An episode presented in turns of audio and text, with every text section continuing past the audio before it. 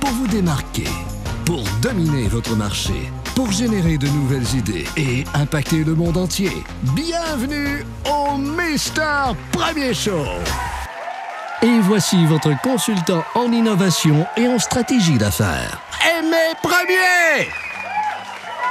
Ladies and gentlemen, mesdames et messieurs, welcome back. Je m'appelle Aimé Premier, je suis votre consultant en innovation et en stratégie d'affaires et bienvenue encore dans cette série de vidéos qu'on a commencé il y a maintenant 18 semaines. On est à l'épisode 18 aujourd'hui et aujourd'hui, je voudrais qu'on s'éloigne un peu de, des produits, des services, de l'entreprise ou de l'entrepreneur derrière la compagnie.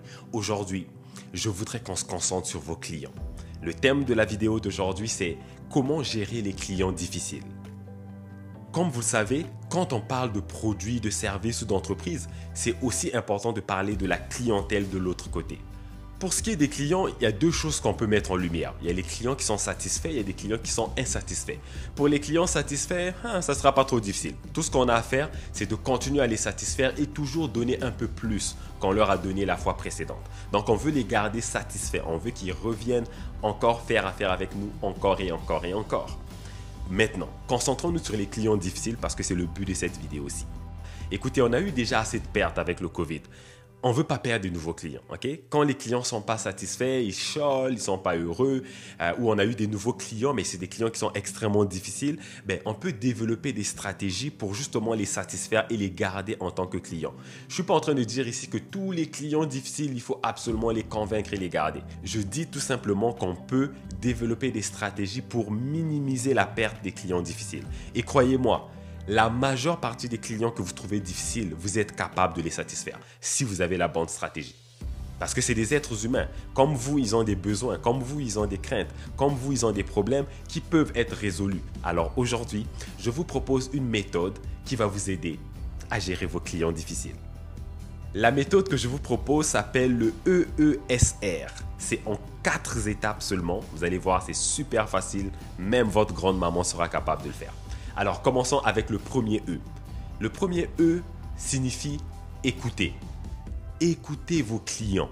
C'est très important. Quand quelqu'un est insatisfait d'un produit, d'un service que vous lui avez vendu, la première chose qui est la plus grosse marque de respect, c'est juste écouter. L'écoute active, ça montre à la personne que vous lui donnez de la considération, que, le client n'est pas juste un nombre ou un chiffre, que c'est un individu que vous prenez en considération. Alors, écoutez vos clients. Si vous êtes quelqu'un qui n'aimait pas écouter, vous êtes toujours en train d'interrompre les gens quand ils parlent, you have to work on this. Vraiment, it's worth it. C'est la première chose. Deuxième chose, excusez-vous. Le deuxième E. C'est très bien d'écouter les gens. Mais c'est aussi bien de s'excuser parce que cette personne ressent les émotions qu'elle ressent en ce moment, la frustration ou l'insatisfaction, parce que quelque part dans le schéma, vous, vous êtes là-dedans, ou votre compagnie est là-dedans.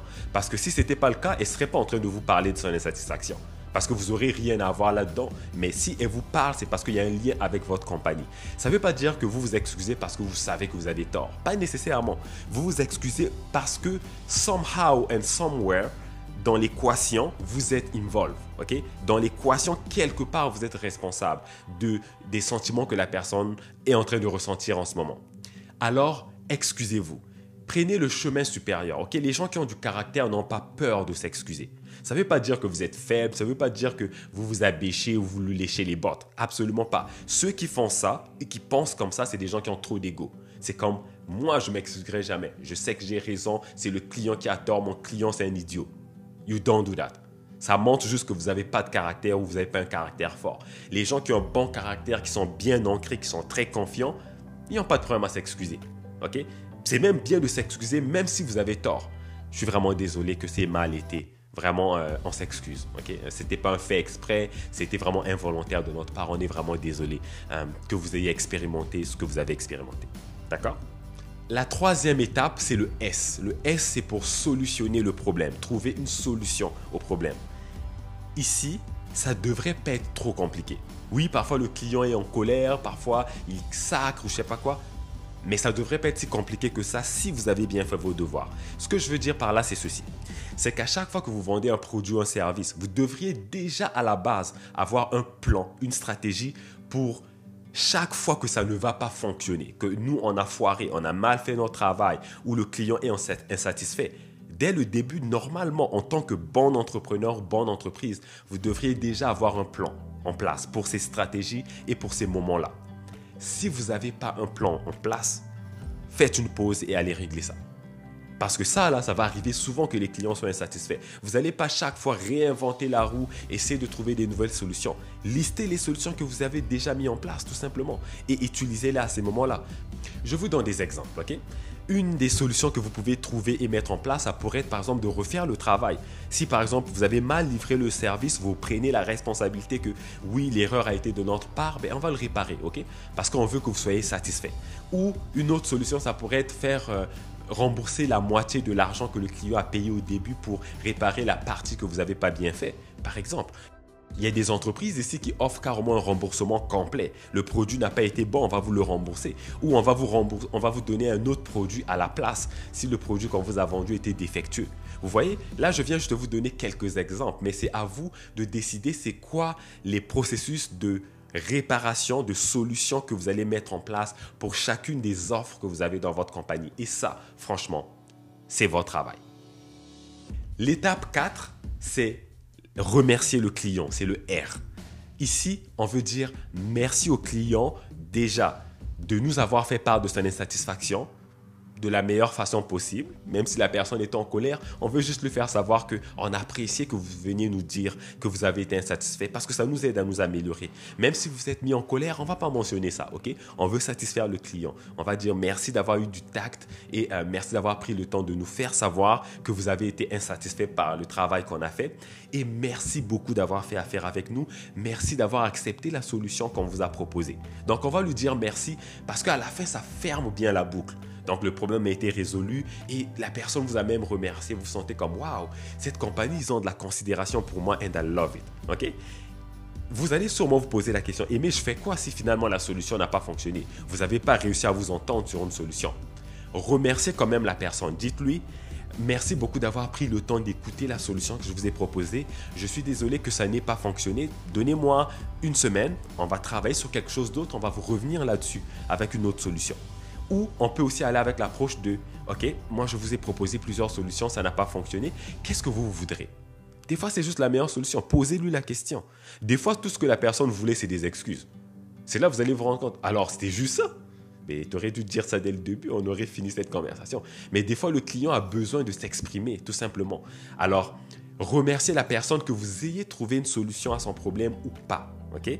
Si vous n'avez pas trouvé la solution à journée-là, revenez plus tard, allez par exemple parler à un manager ou dites qu'un de, de nos supérieurs va vous revenir sur ce problème pour qu'on puisse trouver une solution. Ou bien la semaine prochaine, on va vous revenir là-dessus.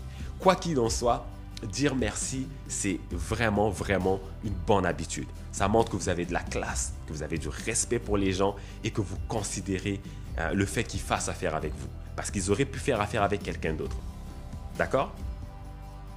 Bon, parce qu'on arrive déjà à la fin de la vidéo, je vais conclure en vous résumant tout ce que je vous ai appris dans cette vidéo. On a appris quatre étapes simples pour apprendre à gérer n'importe quel client difficile que vous allez avoir. Premier E, c'est écouter le client. Deuxième E, c'est excusez-vous. Troisième, c'est le S, c'est solutionner le problème. Trouver une solution à l'insatisfaction du client. Et le quatrième, c'est le R, remercier le client. Si vous faites ces quatre étapes, peu importe l'état dans lequel le client est venu vous confronter à cause de l'insatisfaction dont il fait l'expérience, vous allez être capable de désamorcer le client et quand vous allez raccrocher, le client sera satisfait de dire comme, bon, enfin, ça, ça a été réglé. Assurez-vous de vraiment avoir chacun des éléments dans la combinaison que vous allez faire pour pouvoir garder ces clients insatisfaits comme clients. C'est la fin de la vidéo. Comme d'habitude, si vous avez aimé cette vidéo, laissez des commentaires en dessous et partagez-la avec vos amis. Et si vous l'avez détesté, partagez-la avec vos ennemis. Et d'ici là, continuez à avoir du succès, travaillez fort sur votre business, soyez heureux, profitez de la belle température. Et d'ici là, je vous souhaite un bon succès. On se voit dans la prochaine vidéo. Ciao